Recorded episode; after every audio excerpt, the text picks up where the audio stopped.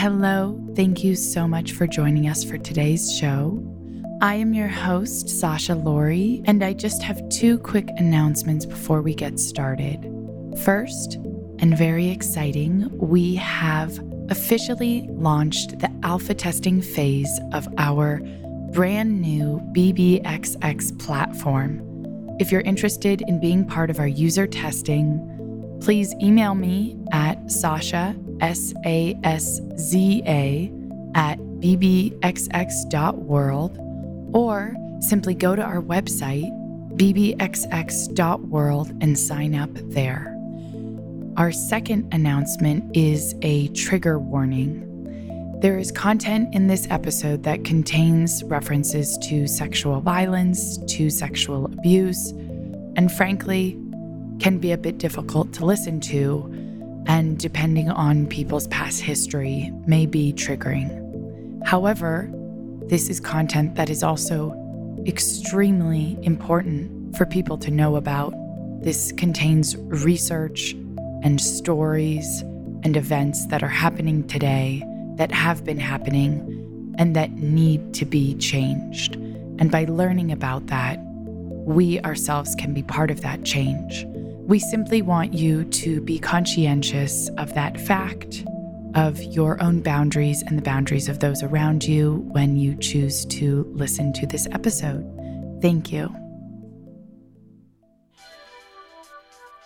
this content is on the site, it's being consumed by the millions. It's being monetized with ads around the videos, inside the videos. But people need to realize that this is actually the facts of how this content gets on the site. And people need to proceed with extreme caution because what we're finding out is in many cases, these are actual rape victims. These are actually trafficking victims.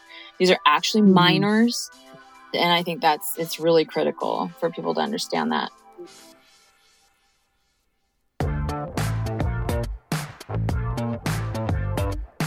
Hello and welcome to the BBXX podcast. Let's get intimate. I'm your host, Sasza Laurie, and we're here to challenge the way our culture has conditioned us to talk and think about sexuality, intimacy, and healthy relationships. Today's conversation with Lila is the third in a series of four interviews that explore the relationship between culture, representations of sex in the media and in porn, and sexual exploitation. What you will begin to see through these series of four interviews is that this whole concept of power, of sex, of money and sexual exploitation is so much bigger than the individual level. We are not criticizing any one person, any one company, nor even one singular idea.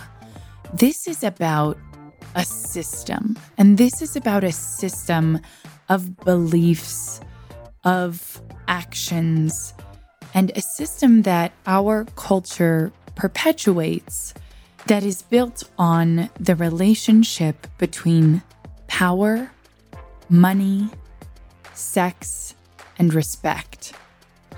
And how all of these ideas are intertwined and our perspective of the world is unknowingly shaped by them and filtered through them.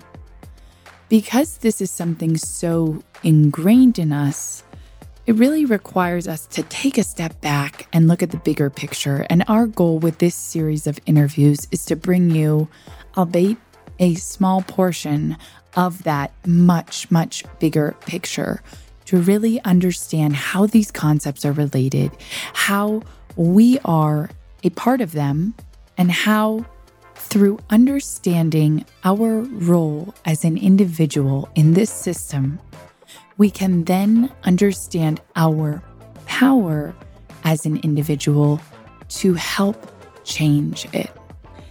And through our new beliefs and through our thoughts, words, and actions, begin to build a better conversation and culture surrounding not only sex, intimacy, and relationships, not only for ourselves, but for the better good and for all. What we want to portray through this series is a presentation of facts more than opinions, things that have happened, are currently happening, and will continue to happen unless we inform ourselves and learn that they are happening. And two, decide that we will no longer stand for this. And we would like to be a part of changing the culture that not only allows these things to happen in the first place, but enables them to continue and enables in the sense of not only allowing, but making it easy for these types of things to continue. So, we'd really invite you to approach this with an open mind and use these interviews to better understand the perspectives of other people, the stories behind this, but mostly the facts. And use that to empower yourself to help us create change. Lila Mickelwait is the Director of Abolition for Exodus Cry, the founder of the Trafficking Hub campaign, and the president and founder of New Reality International.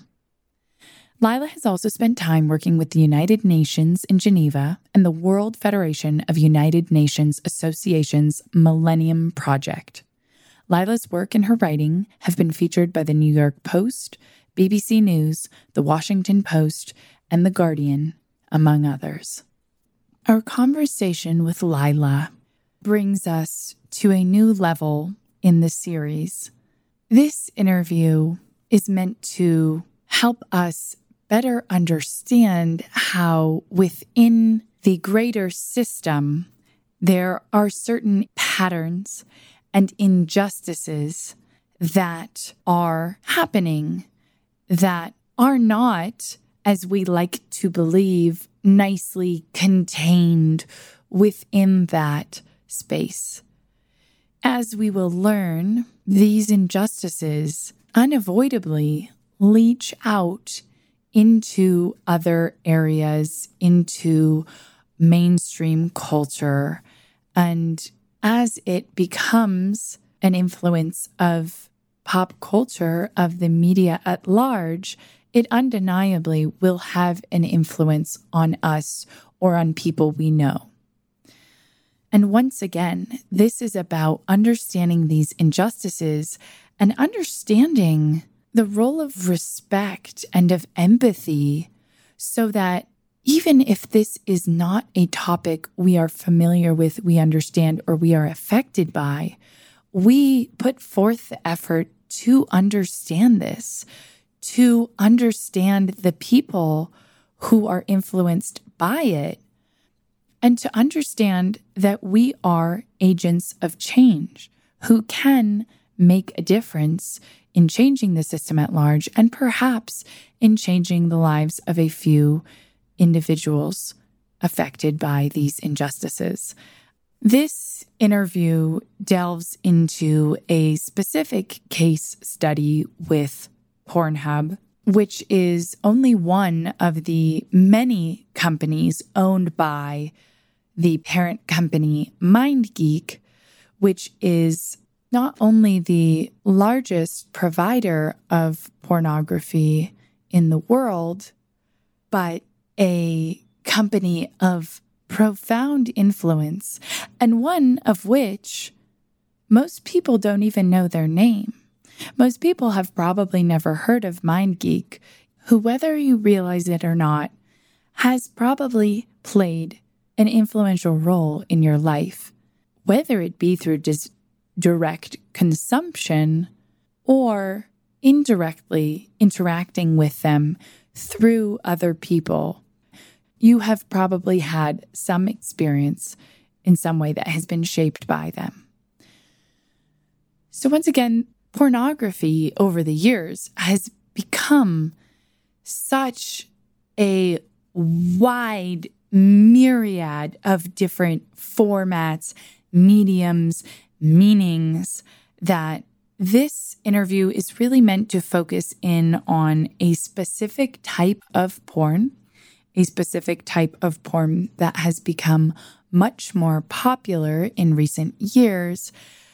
But even more than that, it is meant to shine a light on the injustices happening within this realm. And that is of people who have not given consent to be filmed, have no control over the content being shared. And that is the fact that there are videos on Pornhub of women and many underage young girls as well who have been kidnapped and who have been raped and whose rapes have been documented and published without their permission. The concept of porn and all of that is a much bigger, more divided topic. This is a very objective occurrence. This is a series of events and things that are happening that are undeniably unjust, yet that most people don't know about and wouldn't know about unless we were we not to do interviews like this in order to bring light to deep seated dark issues that are happening right there on the world's most popular porn platform. And so this conversation is yet another building block to help us better understand the system and question how our culture has reached a point that we not only perpetuate certain belief systems, but allow certain actions and injustices not only to be committed, but to continue on a regular basis in front of our own eyes. Thanks so much for joining us today, Lila. I would love to get started by just having you give us a brief summary and background of how it is that you came to be working in the movement that you are today. Sure. I got interested in this uh, issue a bit over a decade ago when I kind of back up. I, my years growing up, my father was somebody that was always very focused on human rights and justice issues.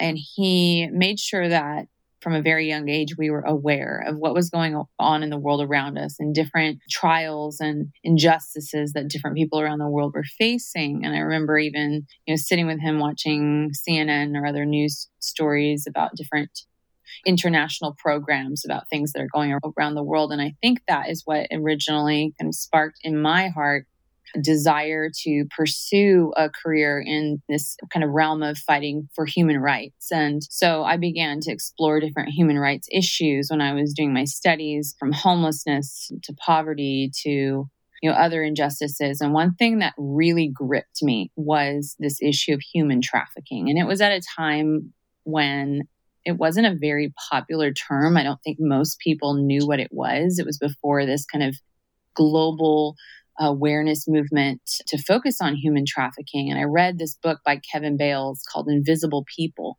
And it just truly opened my eyes to the issue of sex slavery and sex trafficking in particular. And was kind of at that time when I just decided to focus all of my energy and just funnel it into this one issue of sex trafficking and sexual slavery and sexual commercial sexual exploitation and that just sent me on a trajectory to focus on that and to work in that area and to research in that area. And I had several different jobs that gave me different experiences in life. And I ended up with Exodus Cry, which I've been with now for a number of years. And during that time, focusing on the issue of human trafficking, I think one thing that really inspired me was this concept of prevention because, you know, it was wonderful and amazing when you can see girls and women being rescued out of these situations and enabled to get out of situations of exploitation and trafficking. But if you could prevent them from ever getting in that position of vulnerability and exploitation in the first place, that to me seemed like the greatest victory. And so I really focused my attention on prevention, focusing on legislative reform for policies that would focus on demand. And demand is a key to eliminating trafficking because if there's no demand, then there's no supply. And so focusing on that also brought me to the issue of pornography and what role does pornography play in this issue of demand for the commercial sex trade, prostitution, and trafficking. And as I began to research this issue of pornography, I began to realize that, you know, it wasn't only that viewing pornography played a role in inspiring buyers to go out and purchase women in prostitution and trafficking that way, but that actually trafficking and commercial sexual exploitation was taking place within the pornography industry in the same way that it's taking place in the prostitution industry. And I began to research and investigate the pornography industry itself. And I've been doing that for the last eight years. And anybody that's researching pornography is going to end up on the tube sites. These are porn tube sites, and Pornhub being the biggest and most popular. And so, you know, the campaign that I'm involved with now, which I, I, think we'll talk about later, was inspired by my investigation into this distribution of pornography through the tube sites and what's taking place on those sites. That's extremely helpful. And there are already so many interesting things to dive into within that short summary that you gave us. To start out, I'd love to just clarify some of the terms. So, when we talk about human trafficking versus sexual slavery or sexual exploitation, I think even I myself, when I started diving into this topic, I think even in my head, I had a strict definition of human trafficking that didn't really encompass the broad and much more, I want to use the word casual, undetected existence of that behavior and industry. And so I'd love to just clarify a bit about that yeah, I think it can be confusing to a lot of people who might watch a, a Hollywood film that focuses on sexual slavery and human trafficking and have one idea of what it means, which may represent a part of what it means, but not the whole picture. And so I think that at the outset, it's really important for us to be clear on what we're talking about when we talk about human trafficking, when we talk about sex trafficking, sex slavery, and commercial sexual exploitation because there's a lot of overlap in what these are and what they mean. And just understanding it, I think, is really important foundation. So, yeah, I guess to start out with, sex trafficking is not only the underage girl who's being abused and forced into prostitution in Thailand or in Cambodia or even in the United States. It's not just when you cross borders where somebody is kidnapped and taken across a border or taken across a state border and then exploited somewhere else. I think that the term trafficking itself can be misleading because it makes it seem like there's some kind of movement that's necessary to constitute trafficking where you're moving from point A to B in order to be exploited and that there's an element of kidnapping involved with that. And that's what's often represented in Hollywood movies. And although that is true, that that does take place and that is part of human trafficking and sex trafficking, it's not the majority of how trafficking happens. A lot of what's happening in trafficking situations is done by family members and where a person or woman or child would never even leave their house. And when we get down to the definition of what constitutes sex trafficking, really there's some elements that are important to be present. And that is that there's an element of force, of fraud, of coercion, of deceit, or an abuse of a position of vulnerability or a position of power. And so, you know, I think that one of the best ways to understand what constitutes sex trafficking is an abuse of a position of vulnerability in order to induce a commercial sex act. And that's where commercial sexual exploitation comes into play. Because really, human trafficking, sex trafficking, and commercial sexual exploitation is about the fact that it is commercial. So there's an element of monetization or getting something of value for inducing these sex acts. So it's important to point out that. So we see an immense amount of commercial sexual exploitation of minors in pornography. And what we call that today, we don't call that child pornography anymore. It's not really the accepted term anymore to say that, although that's what most people understand it as. It's called child sexual abuse material. And what's important to know is that much of that would be classified as sex trafficking because, also, according to our national and international definition, anyone who's under the age of 18 and they are used in a commercial sex act is a victim of sex trafficking, regardless of whether you can prove there was any kind of force or coercion involved. It's just a black and white situation. If they're a minor and they were used in a commercial sex act, whether that took place at their home or whether they were moved across a border, that is sex trafficking. And then any adult who is used in a commercial sex act that happened by means of abuse of position of vulnerability of any kind of coercion or deceit or fraud or force, that person is considered a victim of sex trafficking.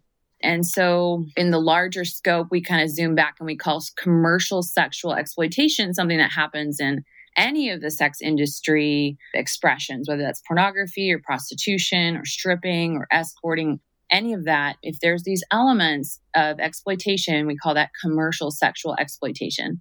So I hope that was kind of helpful in breaking some of that down.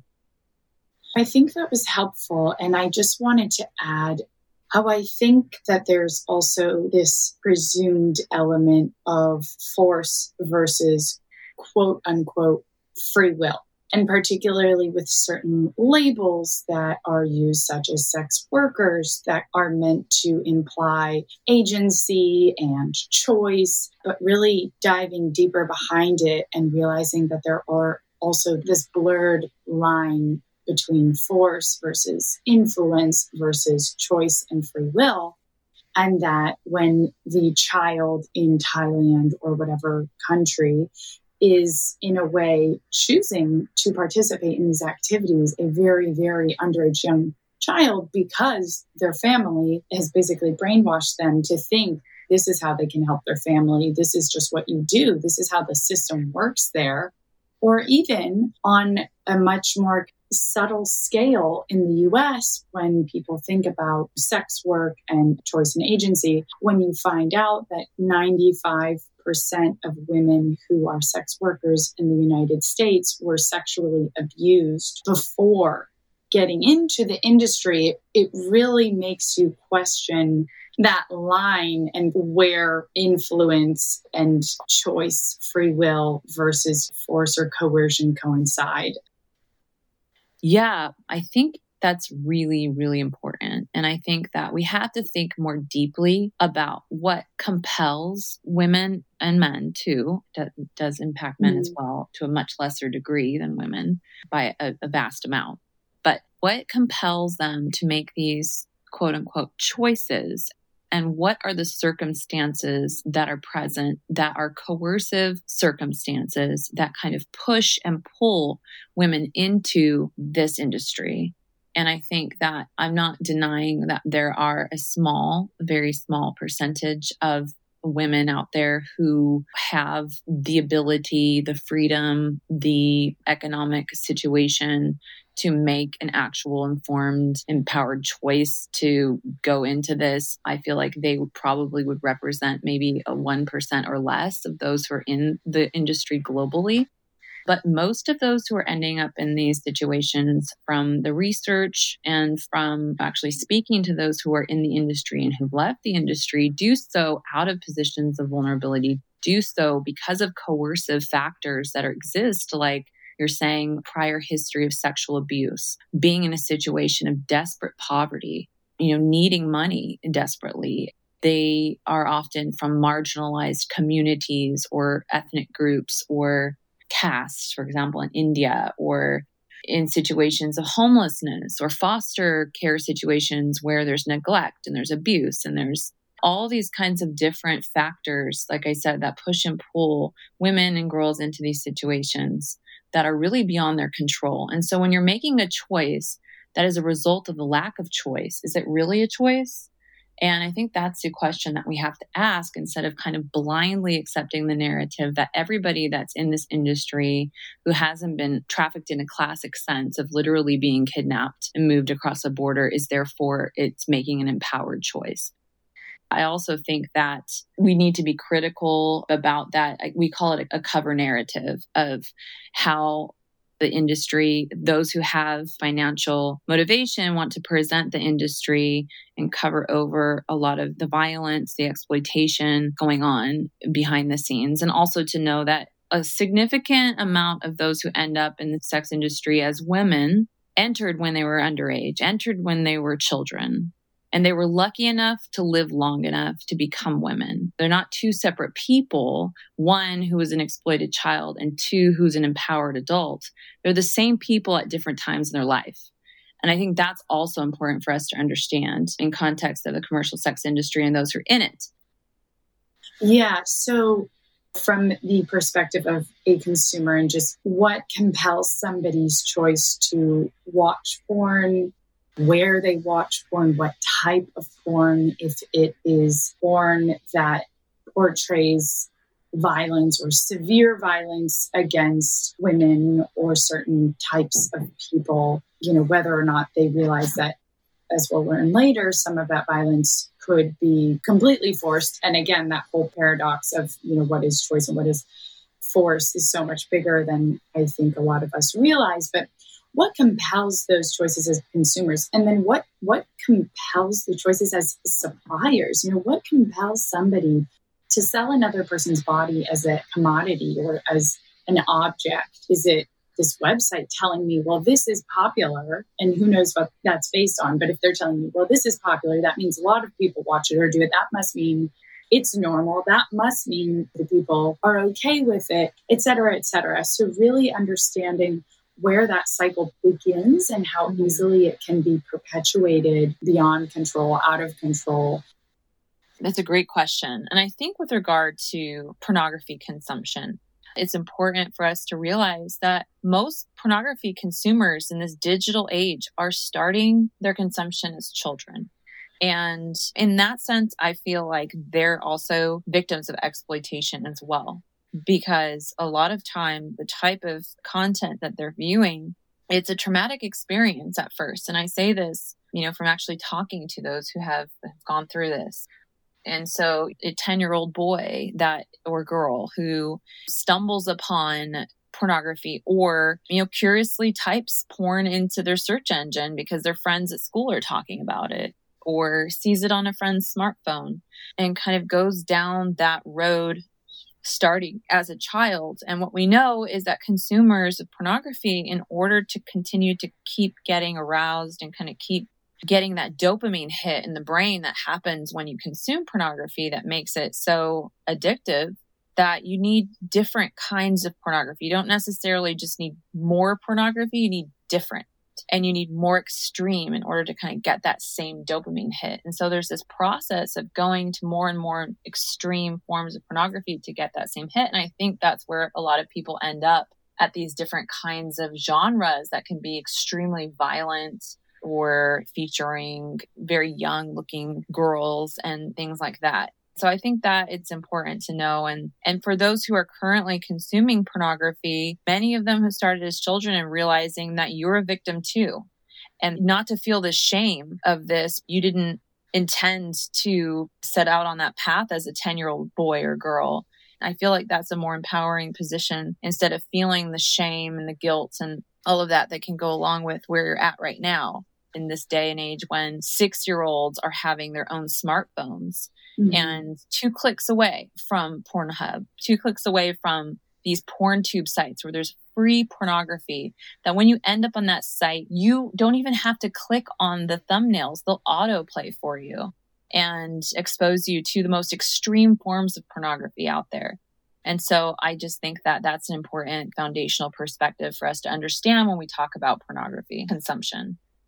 Yeah. And again, that choice versus that much stronger subconscious influence that shapes us in ways we don't even realize. And you mentioned 10 year olds, and probably a lot of people might think, oh, wow, that's so young who does that. And I think the study was from a few years ago already, where the average boy was 11 years old when he was first exposed to porn. So I'm not sure if that could have lowered by now.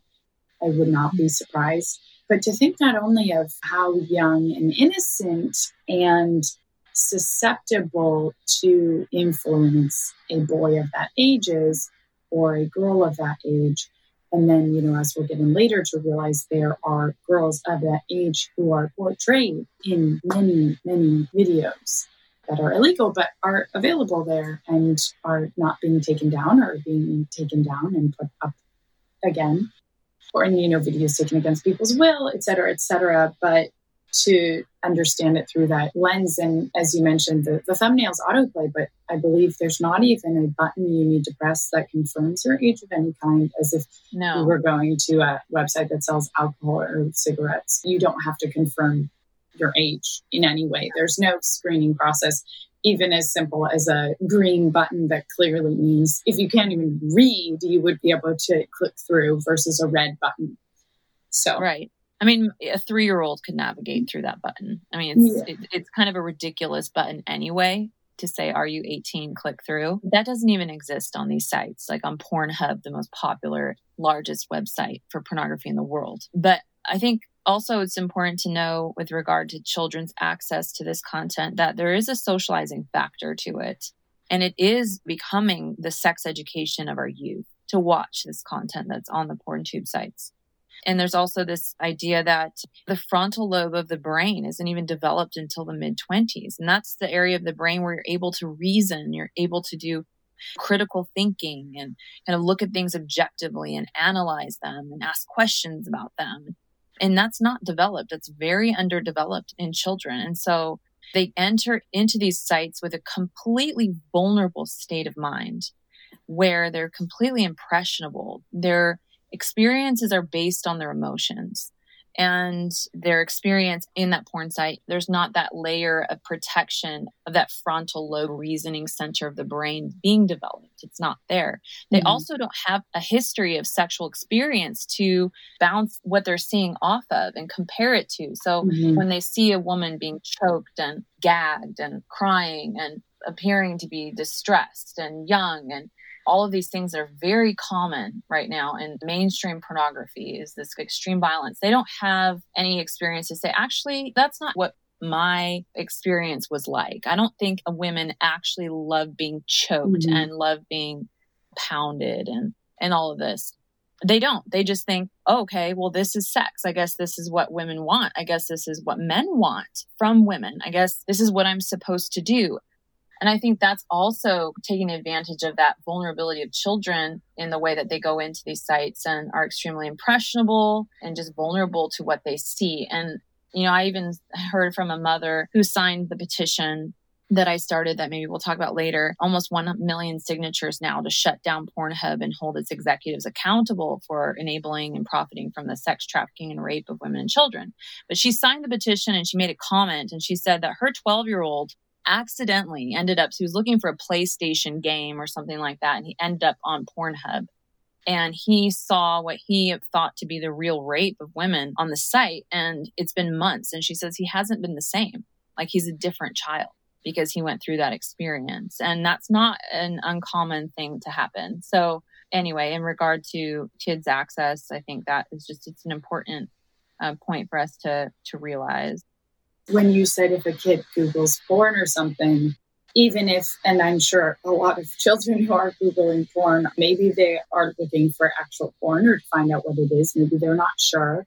But it's not the same if you were to Google anything else. And the first thing that would come up would be Wikipedia, would be the definition, would be Merriam Webster.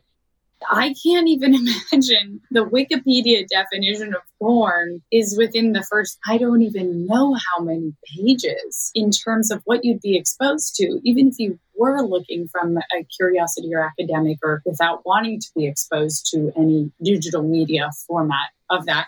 And so that's one thing. And then as we're talking about algorithms, and again, I really want to reiterate how this isn't just about children either, because I think whether it's a child who comes across what we'll later talk about are actual scenes of real life rape cases that are on these websites, I would imagine even for adults to understand or to ask themselves, well, could this be a real case of rape or how much of this is acting, how much is not? And so to be able to draw those lines, you mentioned it being sex education. And I think even for older people, then as well for people from more conservative cultures, if you don't have access to conversations, to trusted people in your life, to information about this, you'll go to the internet and you might want to know what is a relationship? What is a sexual relationship? What is sex? What does it look like, feel like?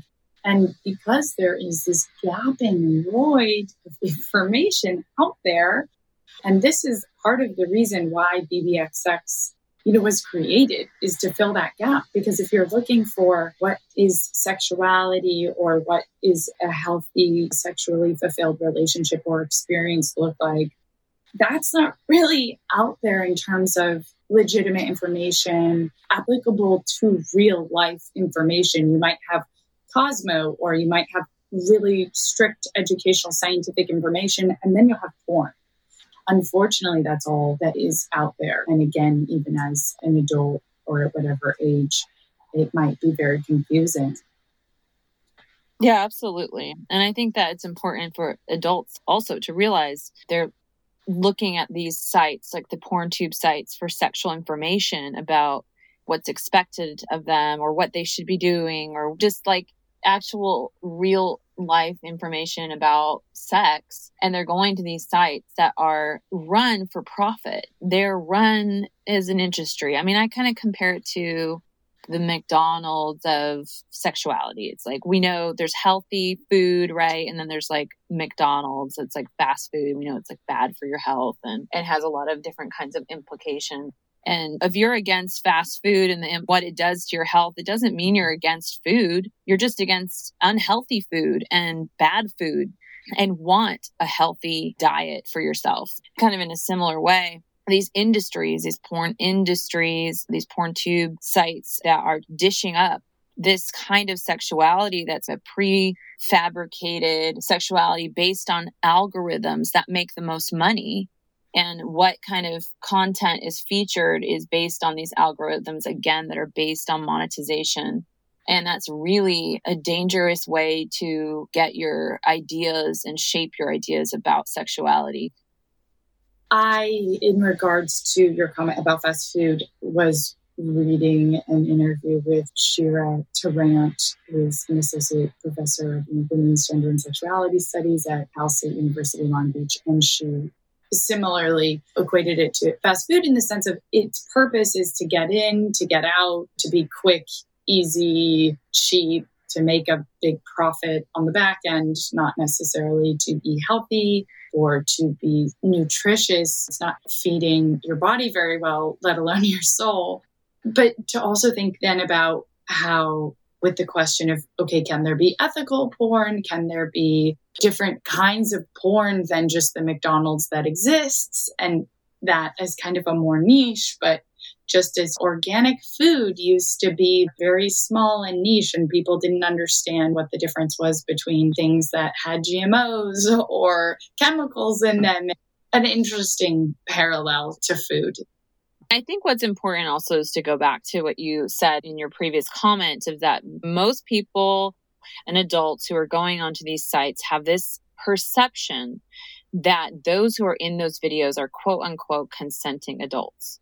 And regardless of whether they look distressed, if they're crying, if they look uncomfortable, if they look young, they're under a deception, really. That because they're on this most popular website in the world, you know, some of the mainstream brand name porn websites, they think, okay, well, if I'm on this site, they must be consenting adults. And I think that is something that we all need to pull the veil off of that deception to realize that no, they're not all consenting adults. And we have evidence that they're not all consenting adults. In fact, a large portion of them are not consenting adults. And I think to back up that, what people need to understand is the way that pornography ends up on these sites, where this is the primary way that people are accessing pornography through. I tried it myself. Anybody can do this. You can upload pornography to Pornhub with only an email address anonymously. So you can go to Google, you can register on Google or whatever email platform you want, and you can pretend that you're a 14 year old. You could be whatever. Get your email address in less than 10 minutes, go over to Pornhub, create an account, upload content to that site, and it will go live. And not only that, but you can get verified with a blue check mark by your name that we all know in this social media culture what a check mark by your name means. It means that you've been vetted somehow, that you feel like a sense of confidence when you're on that person's account that they've been verified. But on Pornhub, you can get verified with only a piece of paper scribbled with your username, not like your real name, your username scribbled on a piece of paper or written on your body with a picture of your face. No government issued ID to prove that you're over 18 no consent form to prove that you actually wanted to be in that video that is uploaded to the site. And then you will get a blue check mark and you will be placed on the site as a verified member. Mm. That is one of many ways that this site is set up for exploitation. And that when consumers realize that, you go into the site with this huge question mark over your experience because you have no idea if that girl that you're watching actually wanted to be in that video, is of age, is a trafficked victim, is actually being raped, you have no idea. And neither does Pornhub. This content is on the site, it's being consumed by the millions. It's being monetized with ads around the videos, inside the videos. But people need to realize that this is actually the facts of how this content gets on the site. And people need to proceed with extreme caution because what we're finding out is in many cases, these are actual rape victims. These are actually trafficking victims. These are actually mm-hmm. minors. And I think that's, it's really critical for people to understand that. You mentioned the person who gets a verified check mark, et cetera, and the, taking a photo of their username, but that doesn't even need to be the person in the video, just to clarify, correct? It can be just the person who's uploading it. The person who's in the video might not even know the video exists. So if some young child put a camera in the bathroom, whether it was a girl or a boy. I think in one of your interviews, you mentioned that there are these videos from public bathrooms and stuff that yeah. people don't even know, let alone people passed out at parties and all kinds of other things. But they don't know the video exists. They don't need to be verified in any way. It's just exactly. any person, any username, any piece of paper. Right. That's if you want to get verified. Yeah. And if you don't even want to be verified, and the video can still exist and is up there and everything. Oh, yeah. Anybody can upload anything anonymously. And then if you have a Pornhub premium account, you can toggle privacy settings on and off so that actually you don't even have to show your username. Wow. You don't even have to have your real name or government issued ID or any of that. So it's completely an anonymous experience for people who can upload and predators and angry boyfriends who want to upload revenge porn. And we should not minimize revenge porn. I've talked to victims of revenge porn. It is devastating. It's a form of terrorism against women these women have their private videos uploaded to the site where there's a download button where literally thousands, if not millions of people can download those videos. And they have no idea who in the world owns them or at what moment they're going to be re-uploaded to the internet. I talked to a girl who actually fled the country, left a house that she had just bought, literally left her studies, and she said, maybe in the next life, I can achieve my dreams. Maybe in the next life, I can be successful. But in this life, I know that if I am successful, that there's going to be a moment where somebody's going to re-upload those videos to the internet. And she spends her time scouring the internet to try to find videos of herself. And that's revenge porn, but also spy cam porn where, like you said, there's hidden cameras in public toilets that are recording women when they go to the bathroom and recorded filmed prostitution where you have vulnerable women who are engaged in prostitution in different countries and they're actually filming them. And sometimes they know they're being filmed and sometimes they don't. And then there's real rapes. There's many videos of drunk women who are at college parties, for example, that are passed out or in otherwise incapacitated definitely can't consent to being uploaded to the world's largest porn website where their video could be downloaded by thousands of people So a spectrum of violation happening on these sites. And so there's no way you could go in with confidence and say, I'm watching a consenting adult. That's just not possible for you to do. So then there's the theme of not only is it very rarely, I would assume, where the person who is featured in the film is the person uploading it, who, again, as we talked about, can be completely anonymous with no screening or nothing. And then from there, that is also the person who would be monetizing this video and making money off of it.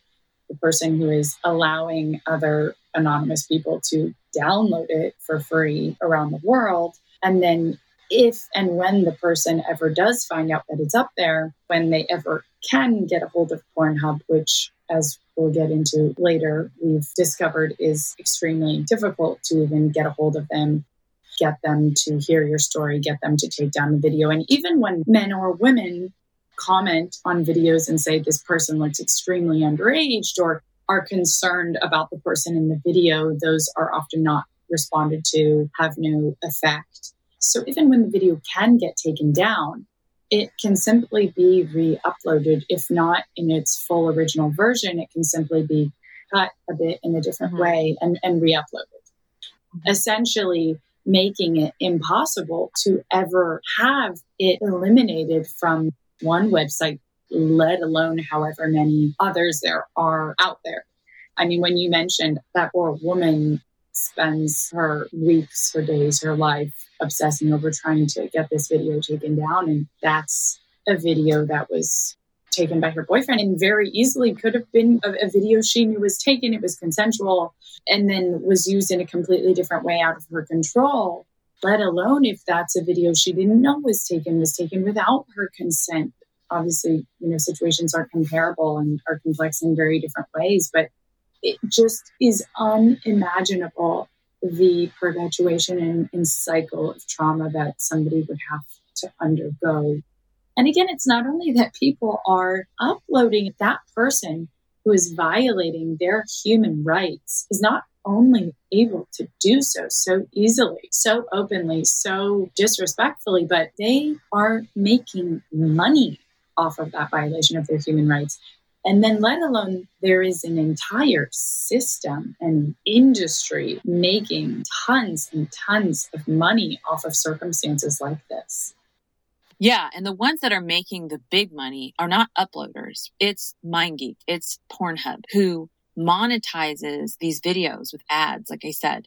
They even own the company TrafficJunky is kind of part of the MindGeek network that actually puts the ads up. So there's kind of this whole ecosystem they monetize. And then they also monetize user data. So when you go onto the site, they're mining your data, including your IP address and behaviors on the site, which are then monetized to serve up different kinds of ads and different kinds of videos to keep you in the consumer mode on their site. But they also sell premium memberships so that you can you know, have a better experience on their site to watch real rape and trafficking and abuse of women and children ad free or with more privacy.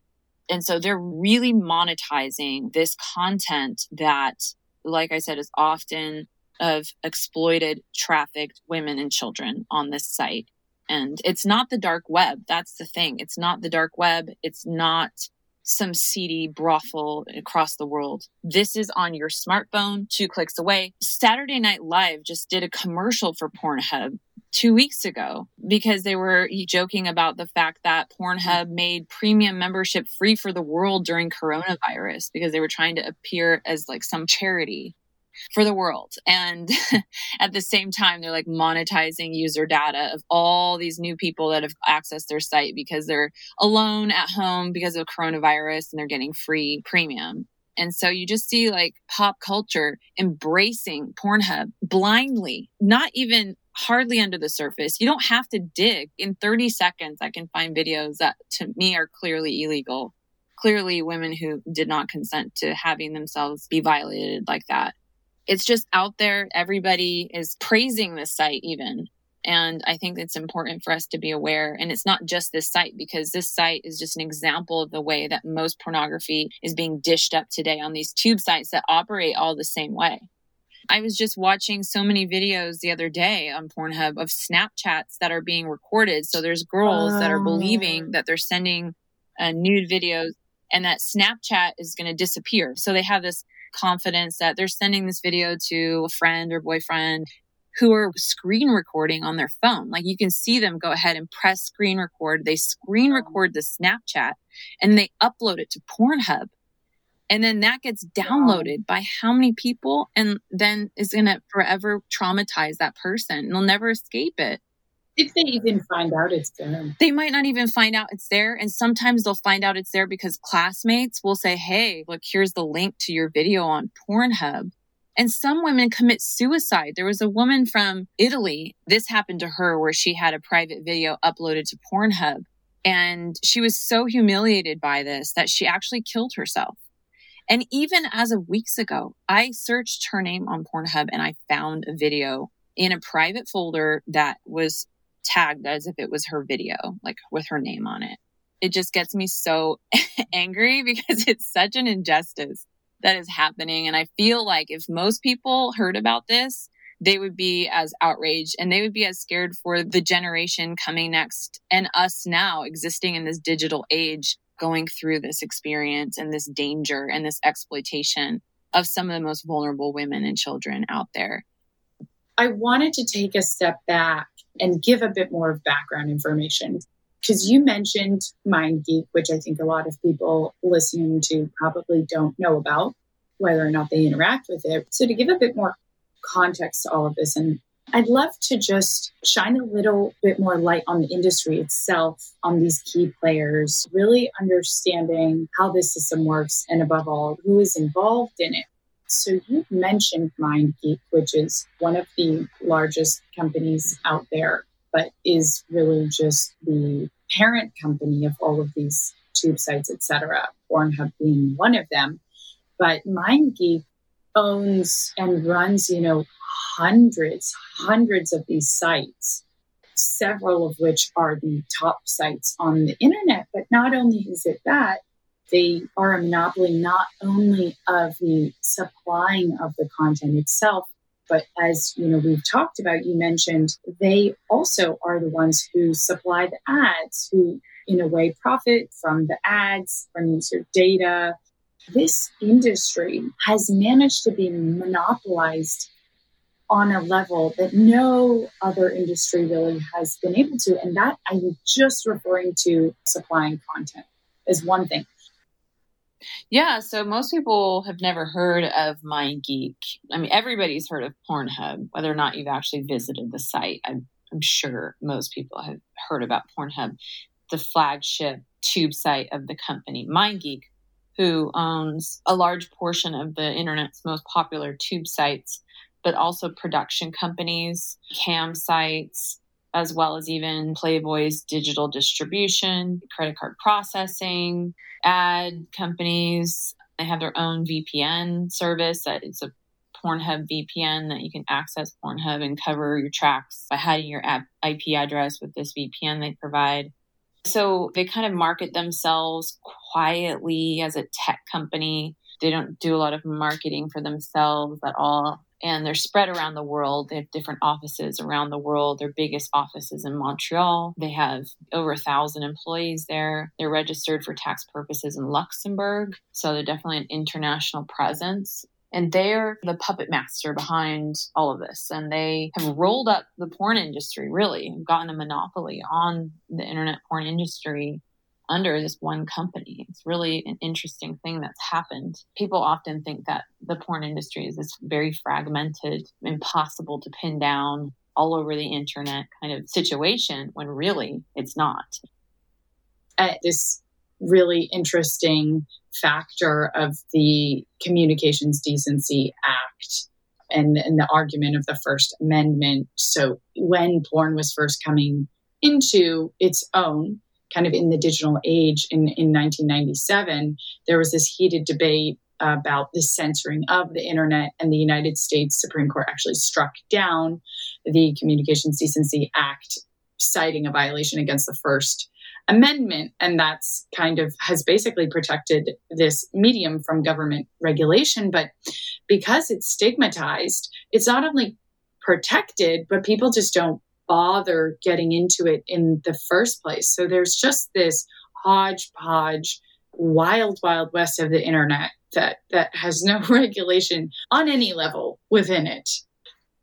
Regulation over the porn industry. I mean, it's been it's been very minimal as far as production goes, even before the emergence of the tube site.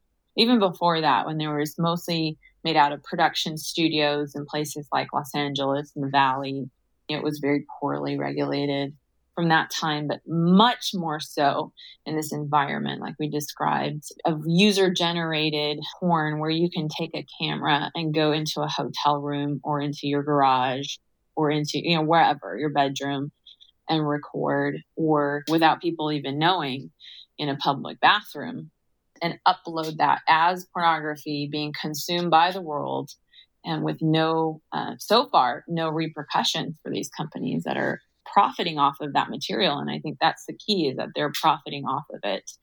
But we want to change that. We need to see, at a minimum, it's common sense that there would be a requirement for third party independent age and consent verification for every single person that's uploaded to a porn website, including user generated content. And it's unbelievable that it hasn't been implemented and that companies like MindGeek have been able to get away with this for so long.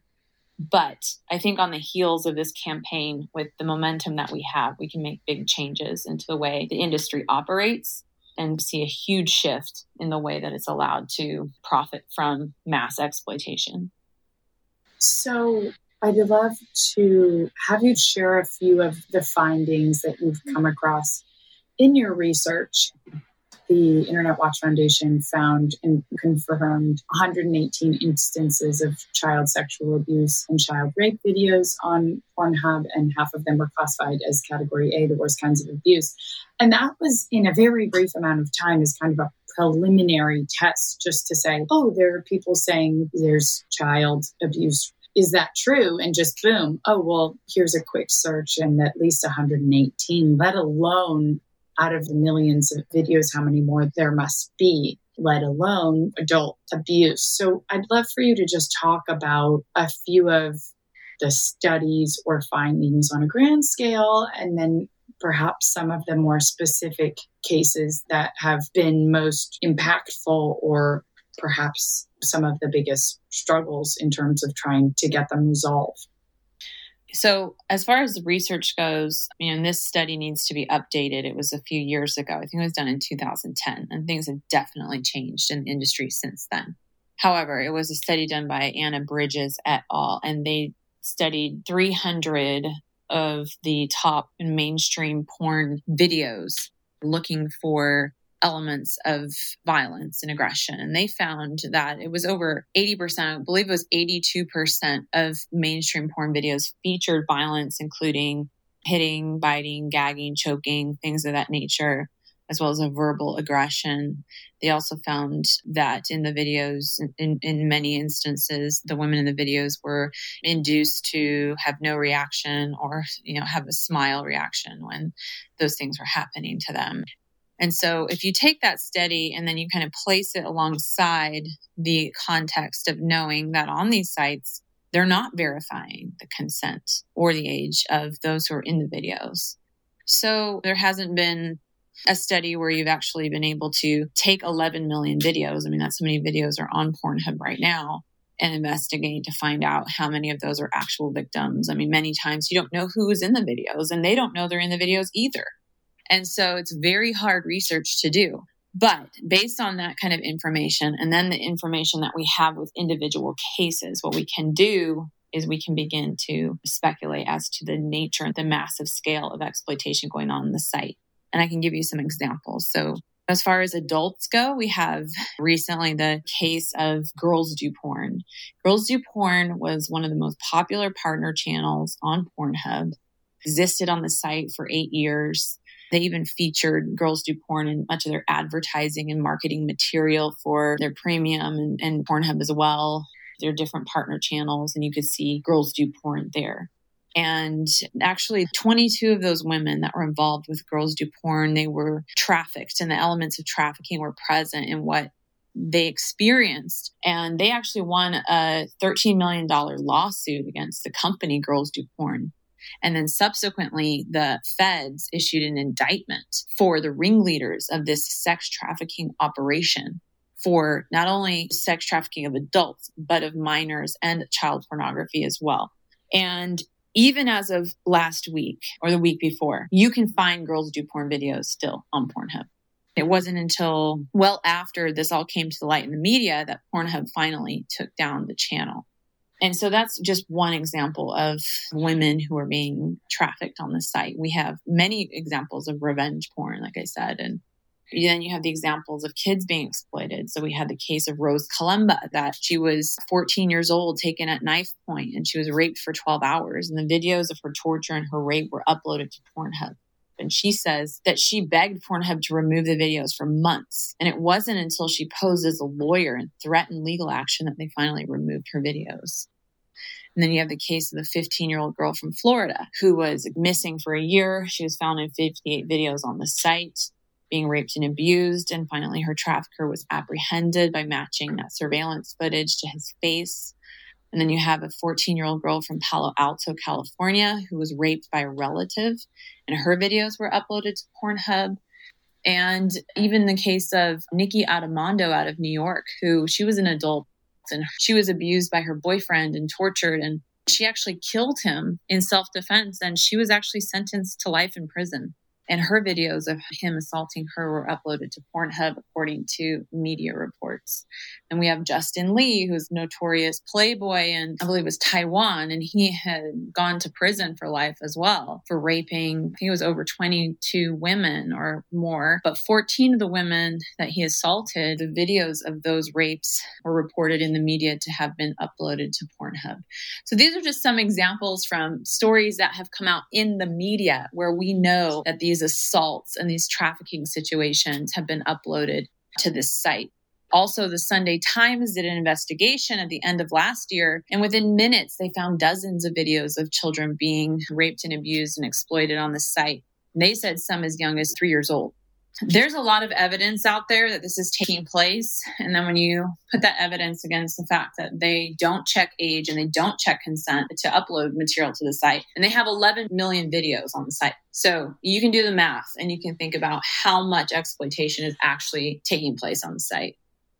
You mentioned that he was identified from his face in the videos of the rape, which were cross referenced with videos at a 7 Eleven. And so I just wanted to include that had he not featured his own face in these videos of him raping this girl, I don't know that they would have been able to find him because, again, he doesn't have any verification or ID or any information associated with his profile. Yeah. You know, when I've been doing my research on Pornhub, there are many, many cases where the bodies are shown, but the faces are not in the user generated videos where the person who's engaging in the apparent assault or sex act, whatever is going on. Sometimes the victim's head is cut off of the screen where you don't see her face, you just see her body. And much of the time, I wouldn't say most because I don't know, I've, I haven't actually quantified it, but much of the time you don't see the male in the video, his face either. And that's a scary point to think about. I wanted to start to try and discuss this on a bigger picture in terms of how we can try and synthesize all of this information and start to understand how not only the sexual exploitation is tied to pornography, but how pornography is tied to our everyday lives and not only shaping the behavior of the consumers on the site itself, but the behavior of those consumers off the site in real life. And people who might believe they have nothing to do with this, but are interacting with this behavior and these perpetuations through language, through conversations, or through sexual acts with people who are consumers. And so, how there's this kind of trickle down effect in terms of the way that this, in the end, really begins to affect all of us, whether or not we believe it has anything to do with us. Yeah, there is definitely a trickle down effect. I think that this industry has a great amount of influence on all of our lives in various ways. I also think that because of that, it has given people a unique motivation when they hear about this to address it. Now that we're kind of making the link between trafficking and pornography, to me, in my experience, having been in this fight for 10 years, it's something, the energy and the activism behind this in such a short time is something I have never seen. And I think it's because there is that element that it does affect all of us in some way, whether it's your children, your own relationships, your own feelings of addiction to this material it's a very wide spectrum of ways that we're all in touch with online pornography because it's such a part of our culture now in this digital age. And I think that combined with people's understanding now of the issue of human trafficking and passion to fight human trafficking and exploitation. And when those two things come together, there's that very personal motivation that people have because they have that connection with it. That combination has been very powerful. It makes me feel like we can actually make a dent in this and hold the perpetrators accountable, hold the mega corporations that are profiting off of this mass injustice, hold them accountable, make big changes in the way the industry operates to protect the vulnerable. Although this is a very dark and daunting topic and it's very traumatizing sometimes to learn about and to hear about, there's so much hope that I feel in a way that I haven't felt before of making massive change and having massive impact. Yeah, and I think with this petition that you started having almost 1 million signers in such a short amount of time really speaks to the fact that people are taking action because this is something closer to home. This is something that they are tied to in some way, whether it's directly or indirectly, whether they realize it or not, but is very exciting to see people taking ownership of this and wanting to create change because we have the capacity to influence the industry itself. Yeah, I look forward to the day when we look back on Pornhub and the way that the distribution of pornography and the production of pornography is happening today and say, wow, I can't imagine that that actually existed. But I'm so glad that we revolted against that system and that we are in a new way of living and thinking about sex and sexuality and what's acceptable and what's not. People don't bat an eye when they go on Pornhub and they see a title that's teen abused crying. It's just a normal title on Pornhub. And the reason why some of these internet watchdogs are saying they don't receive as many tips from porn sites as they do from sites like Facebook. Because when you're surfing Facebook and you come across a video that shows a teen looking girl being violently penetrated or a woman with mascara running down her face because she's being violently penetrated and crying, you're going to report that because it's unusual, right? You know, the people who are going on Facebook, for example, aren't expecting to see that the consumers who are going on Pornhub, that's what they expect to see. It's not out of the ordinary. So we need to be in, living in a culture where that's not the case. And we have a positive a sexuality and a healthy sexuality, not a malevolent sexuality or predatory sexuality that doesn't take exception to things like that. And I think that we're going to get there as awareness is raised about this because, you know, my hope is that people will understand that there's just this kind of deception, like we mentioned earlier, that this is just acting. These are just actors they're really consenting adults and they're just pretending. And I think that what people, when they realize that's not true, we need to rip that cover narrative right off of the industry and just say, nope, actually, we have evidence in hand that that's not true. And then when people realize that, I think that we're going to start to think differently about this issue. And I think we're going to start to act differently. And I hope that one day in the near future, we will look back on a site like Pornhub and just be appalled that ever existed as my last question to you to ask, I think people will struggle enough listening to this interview. How do you cope with all of this? What your work requires of you on an emotional level? And what is your hope? Yeah, I mean, a lot of people wonder how do you cope with digging into this really dark issue day in and day out? And I guess if you felt, if I were going into this just discovering all of this stuff that's happening, but not really feeling there's anything I can do about it, that would be really hard. But I feel a sense of empowerment. I feel that there is something that we can do about that collectively. and I see it happening and I've seen progress and I've talked to survivors and I've, I've seen change slowly happening, but happening. And in this case, almost feels like it's happening quickly. That really helps me keep going. I think being in contact with those who have been victims and who are surviving this kind of exploitation also just keeps me motivated to continue. And not to say that those who don't have children can't feel this passion, but I think it's definitely added to my passion that I have my own kids and I'm thinking about their futures. And that gives me just an extra boost of motivation personally. And I also have my faith. And I think that really has helped me a lot. It just kind of keeps me grounded with a sense of hope it just keeps me motivated by a sense of love and it helps not to get jaded. I think that there's many out there who could face this kind of thing day in, day out. And I see a lot of people get burned out and get jaded. I don't want to say that that would never happen to me, but so far it hasn't.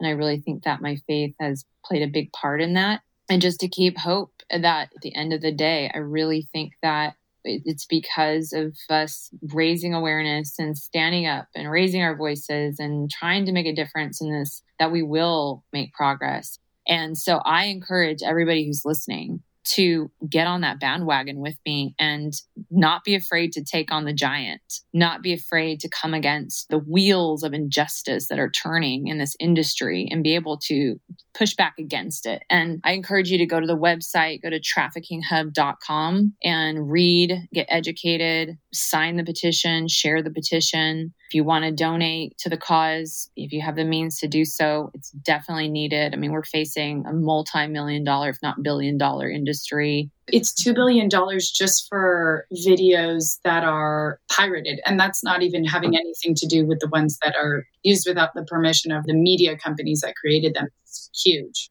massive, massive amounts of money being made off of this. And if we're coming against it, we definitely need to be coming from position of strength and not financial weakness. Uh, there's a lot that we need to do, and a lot of it does cost money. So anyone who can contribute to the cause, there's a donate button on the traffickinghub.com website. But also you can raise awareness on social media. I mean, even the logo has been really powerful. We've taken the Pornhub logo and turned it into Trafficking Hub. And it just shocks people sometimes when they see it, but it speaks volumes and you kind of instantly know exactly what we're talking about when we're raising awareness about that using the image. And you can download the image and use it in your social media profiles. There's a facebook frame that you can use on facebook to raise awareness about it as well. And so we've even launched a campaign against the credit card companies who are doing business with Pornhub, enabling members to get premium membership. So MasterCard, Visa, and Discover. If you go on my Twitter, you can find links there to the campaigns. It was Campaign of Freedom United, as well as the National Center on Sexual Exploitation. We're doing a massive email campaign, emailing the major credit card companies and telling them to reject Pornhub for complicity in these crimes. And so I think that's a major pressure point that everybody can participate in. Everybody should send out those emails. Those are things that you can do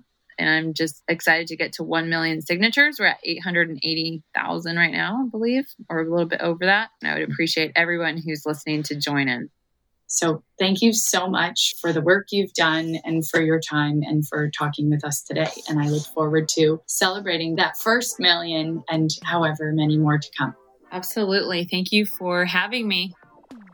Thank you so much to each and every one of you for tuning in to listen to our show. If you like what you learned and you know someone who might also like listening, please do share this podcast. You can also feel free to reach out to us anytime if you'd like to submit questions, requests for experts to have on the show, or if you'd like to share your positive feedback or constructive criticism. We'd love to hear what you think. It's the only way we can learn and grow along with you.